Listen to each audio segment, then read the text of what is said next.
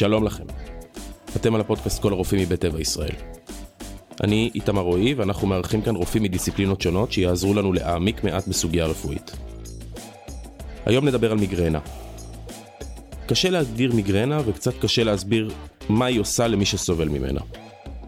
עוד יותר קשה להסביר, וגם על זה נדבר היום, שהיא גורמת לסובלים ממנה סבל כזה, שלעיתים משבית אותם מכל פעילות, ואין להם דרך להסביר באמת שזה לא כאב ראש. גם כואב בזה הראש, אבל זה ממש לא כאב ראש. באופן די מובהק ואולי קצת ייחודי, המיגרנה מאוד מושפעת מאורח חיינו. יש ממש דברים שאנחנו יכולים להישמר מפניהם ובכך להישמר מן המיגרנה. נדבר היום עם פרופסור גל איפרגן, מנהל המחלקה הנוירולוגית ויושב ראש החטיבה לרפואת המוח במרכז הרפואי סורוקה, ודוקטור נירית לב, מנהלת המחלקה הנוירולוגית במרכז הרפואי מאיר. באמצעותם ננסה לעזור לכם להסביר לאחרים ממה אתם כל כך סובלים במהלך המיגרנה שלכם. ננסה לגרום לזה לקרות ועדיין אנחנו מבקשים להדגיש שהפודקאסט הזה אינו מהווה תחליף לשום ייעוץ רפואי מסודר, אז אם, אם אתם סובלים, אנחנו ממליצים לכם כמובן ללכת לרופא. נגיד לכם היום מה להגיד לו ואיך לדייק בעצמכם את מה שאתם מרגישים. אולי יש לכם מיגרנה ואתם לא יודעים. בכל מקרה, אנחנו בטוחים שאתם מכירים מישהו שסובל, ואתם כבר מוזמנים להעביר לו את הפרק. אנחנו לא אוהבים להבטיח, אבל יש מצב שתגלו היום משהו שישפר את איכות החיים שלכם, או של מישהו שאתם אוהבים. בואו נתחיל.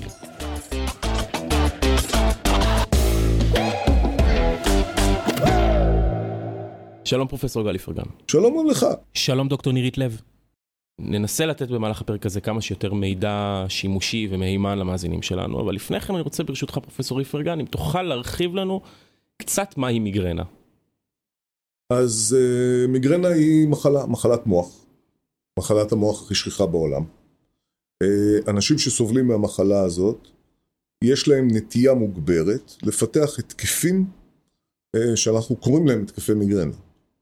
ההתקפים האלה הם התקפים שכאב ראש הוא, הוא חלק מרכזי בהם, אבל הוא לא היחיד, והם קורים בתדירות שמשתנה מאדם לאדם.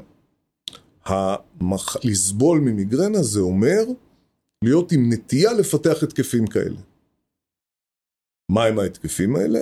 התקף מיגרנה הוא התקף שנמשך איפשהו בין שעות בודדות עד לשלושה ימים, במקרים נדירים יותר.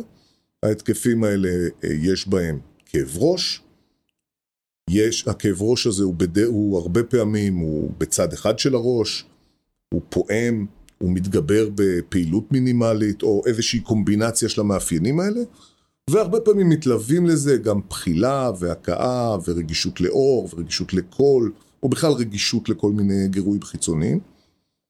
לפני שההתקף מתחיל, הרבה פעמים יש איזה שהם סימנים של התחלה, ואחרי שההתקף נגמר גם משאיר אותך קצת מותש, קצת הנגוברי כזה אה, למשך איזשהו זמן.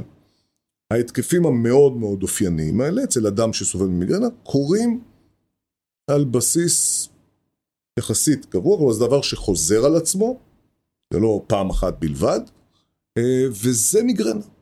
אני רוצה כאן אבל גם uh, להצטרף למה שסיפר uh, פרופסור איפרגן קודם, שמיגרנה היא לא רק כאב ראש.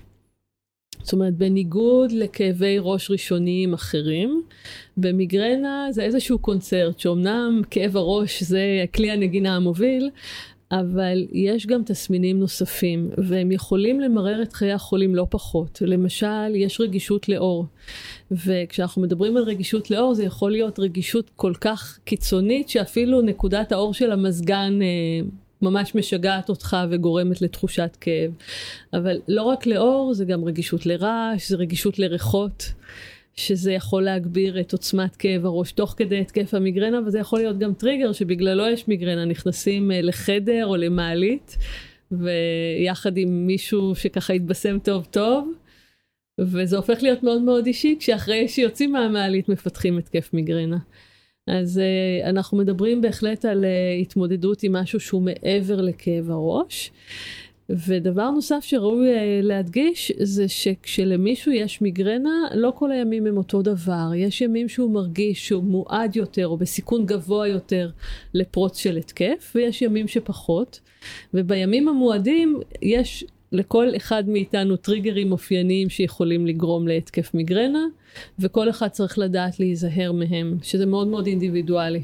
הטריגרים זה מעניין אותי ונדבר על זה תכף, אבל ברשותך פרופסור, אם אתה יכול לדייק לנו את ההבדל, ועשיתם, אמרתם אה, שזה לא כאב ראש, יש לזה אלמנטים של כאבי ראש, וזה בדרך כלל ב, לאנשים להדיוטות כמוני, זה בדרך כלל יותר כאב ראש, אתה יותר חושב על זה ככאב ראש. אם תוכלו לדייק את ההבדל בין כאב ראש למיגרנה. קודם כל כאב ראש הוא סימפטום. כאב ראש הוא סימפטום, כמו שכאב ברגל זה סימפטום. זה יכול לבוא להיגרם על ידי הרבה מאוד דברים. אה, גם כאב ראש הוא סימפטום. אנחנו מחלקים את הדברים שעושים כאבי ראש, מחלקים אותם לכאבי ראש ראשוניים ומשניים. כאב ראש משני זה כאב ראש שהוא סימפטום של מחלה אחרת. שהוא סימן של מחלה אחרת. למשל, אדם, לא עלינו, גידול בראש, גורם לו לכאב ראש, הגידול הוא ראשון, כאב הראש הוא שני, לכן אנחנו קוראים לו כאב ראש משני. אדם עם סינוסיטיס, הסינוסיטיס גורם לכאב ראש, כאב ראש משני הוא שני. רוב האנשים סובלים מכאבי ראש, יש להם כאבי ראש ראשוניים. כאבי ראש ראשוניים הם כאבי ראש שבהם כאב הראש הוא לא סימפטום לשום מחלה אחרת. הוא המרכז של המחלה של עצמו. ואז אנחנו מדברים על כאב ראש ראשוני. יש כמה, כל מיני סוגים של כאבי ראש ראשונים, מיגרנה היא אחד מהם, ואדם שסובל ממיגרנה, אז יש לו מחלה, זאת המחלה שגורמת לכאב ראש הראשוני, אבל זה לא סימן לאיזושהי מחלה רעה מאחורה. ובמחלה הזו יש עוד תסמינים, שאינם רק כאב ראש. חלקם הם תסמינים שקורים בזמן ההתקף עצמו, כלומר שהם יכולים mm-hmm. להיות לפעמים אפילו דומיננטיים יותר מכאב הראש, ולפעמים הם רק מלווים את כאב הראש, כמו שדוקטור לב אמרה עכשיו, אבל, ויש גם דברים שאנחנו רואים אותם שקורים יותר אצל אנשים שסובלים ממיגרנה באופן כללי. למשל, אנשים שסובלים ממיגרנה יש להם שכיחות יתר של הפרעות כאב אחרות. כמו למשל? למשל, אנחנו רואים יותר פיברומיאלגיה אצל אנשים עם אה, מיגרנה. אנחנו רואים שאנשים עם מיגרנה סובלים יותר מכאבי גב מאשר אנשים אחרים. אה, לאנשים עם מיגרנה יש שכיחות גבוהה יותר של הפרעות של דיכאון וחרדה מאשר באוכלוסייה הכללית. מיגרנה לא גורמת להפרעות, לדיכאון וחרדה, דיכאון וחרדה לא גורמים למיגרנה, אבל לאנשים שיש את אחד מהדברים האלה יש יותר סיכוי לסבול מהשני, כלומר הם פשוט קורים ביחד. מה קורה לנו, מה המנגנון של המחלה? טוב, זו מחלה מאוד מורכבת, וגם ההבנה שלנו את המחלה הולכת ומשתנה עם השנים. אה, אנחנו יודעים שיש מערכות מסוימות שהן בפעילות יתר. למשל, יש מערכת שנקראת מערכת ה-CGRP, שהיום לשמחתנו יש גם תרופות שמכוונות בשביל לפעול על אותה מערכת, אבל בעצם התרופות הללו התפתחו בעקבות ההבנה של האנשים עם מיגרנה, המערכת הזאת נמצאת בפעילות יתר. אז למשל, באדם שיש לו מיגרנה, בעת ההתקף של המיגרנה, אותו חלבון קצר, שאנחנו קוראים לו פפטיד, ששמו הוא CGRP, מופרש ביתר, והוא נמצא ביתר באזור המוח. זאת אומרת, אם אנחנו נבדוק בוורידים שמנקזים את המוח, אנחנו נמצא שהוא ברמה מוגברת. בין ההתקפים, הרמה תהיה יותר נמוכה. אה, לחילופין, אם ניתן לבן אדם מיגרנוטי עירוי עם אותו חלבון קצר, עם אותו CGRP, אנחנו נגרום לו להתקף של מיגרנה באחוזים מאוד גבוהים. לעומת זאת, אם אנחנו ניתן את אותו עירוי עם אותו חלבון קטנצ'יק לבן אדם שלא סובל ממיגרנות, הוא לא ירגיש כלום, לא יהיה לו כאב ראש. אז יש כאן איזושהי הפרעה בכוונון הבסיסי של אותה מערכת, והיום יש לנו תרופות שיכולות לעזור בהפחתת פעילות היתר. אה, קיימות כמובן מערכות נוספות שהן פעילות בצורה שהיא מעט שונה בין אנשים שסובלים ממיגרנה לבין אנשים שאינם סובלים ממיגרנה. מחלקם אני מקווה שאולי בעתיד יהיה לנו ארסנל טיפולי נוסף, שיהיו תרופות נוספות. אה, אנחנו יודעים שיש שינויים בטונוס של כלי הדם, במיוחד כלי הדם המוחיים, והרבה מהתרופות הוותיקות שלנו פעלו על זה, אבל תמיד נשאלת השאלה מהו הגורם שמתחיל את המעגל הזה של הכאב והתופעות המיגרנוטיות, והיום אנחנו חושבים שהשינויים בכלי הדם הם לא הגורם הבסיסי ביותר. Okay. אוקיי. אחד מהגורמים הראשונים זה ה-CGRP באמת. אפשר להסתכל על זה בעצם על מנגנונים שנמצאים בתוך המוח עצמו, גורמים שבעצם, ויש כאלה שחושבים ששם מתחיל בעצם ההתקף, ושם נמצאים השינויים הראשוניים. תופעות כאלה הם למשל השינוי ההתנהגות שאנחנו רואים לפעמים לפני ההתקף, התופעה של אאורה, שזה הפרעה נוירולוגית בדרך כלל בשדה הראייה, שאצל חלק מהאנשים מקדימה את ההתקף.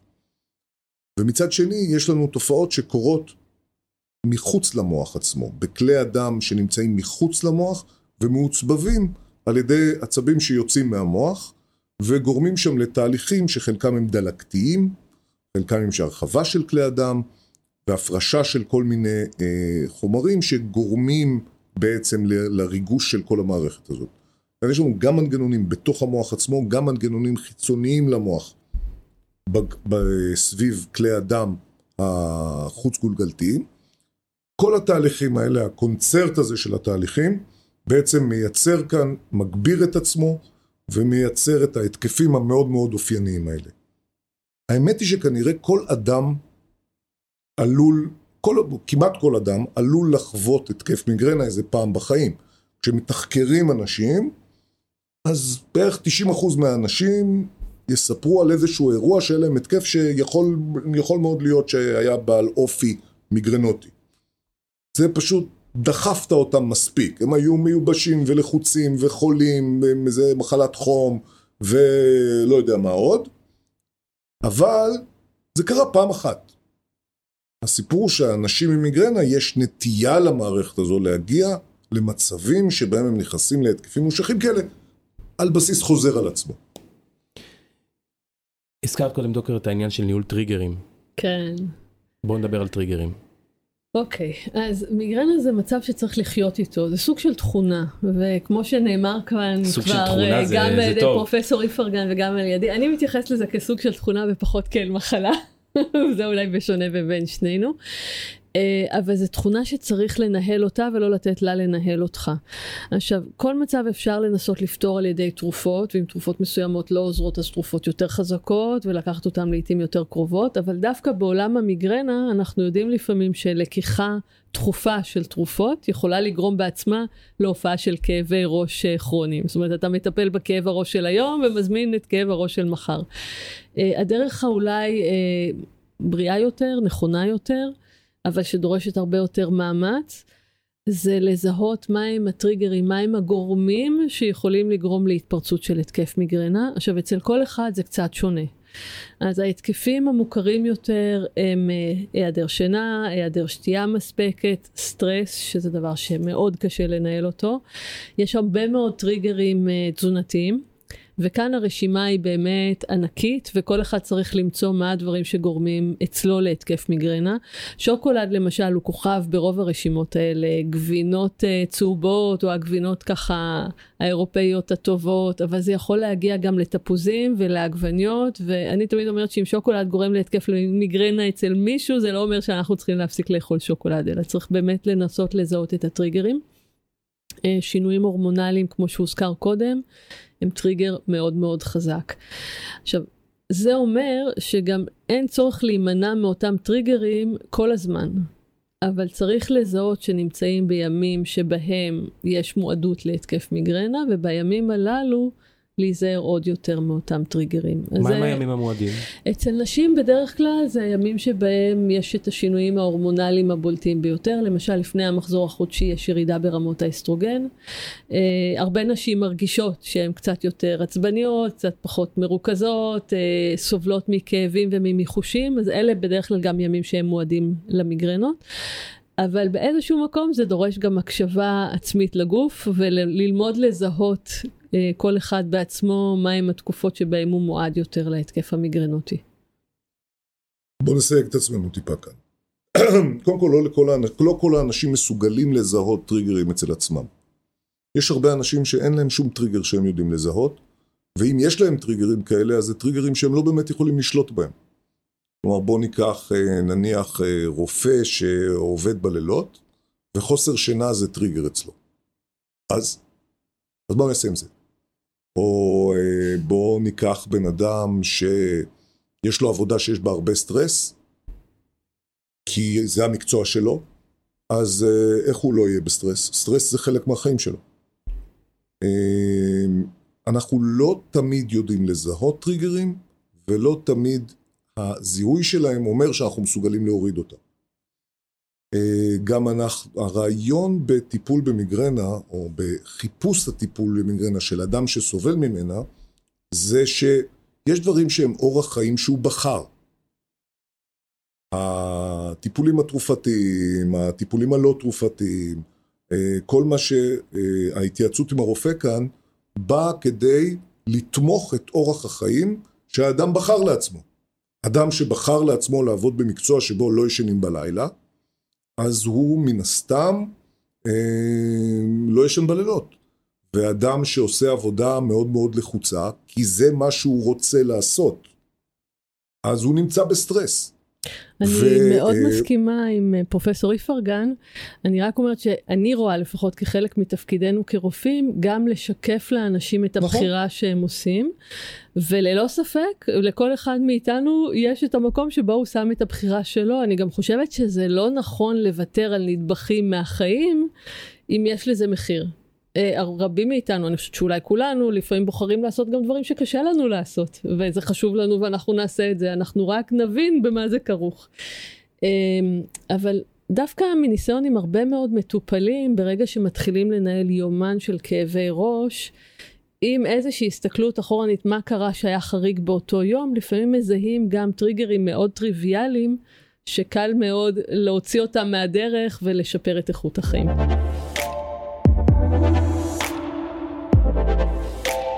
אנחנו עוצרים פה.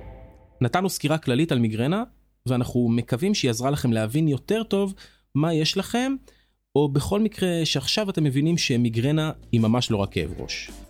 בפרק הבא נקדיש יותר זמן לטיפולים והאפשרויות שעומדות בפניכם. אנחנו היינו כל הרופאים מבית טבע ישראל, ואנחנו מזמינים אתכם כתמיד לשתף את הפרק.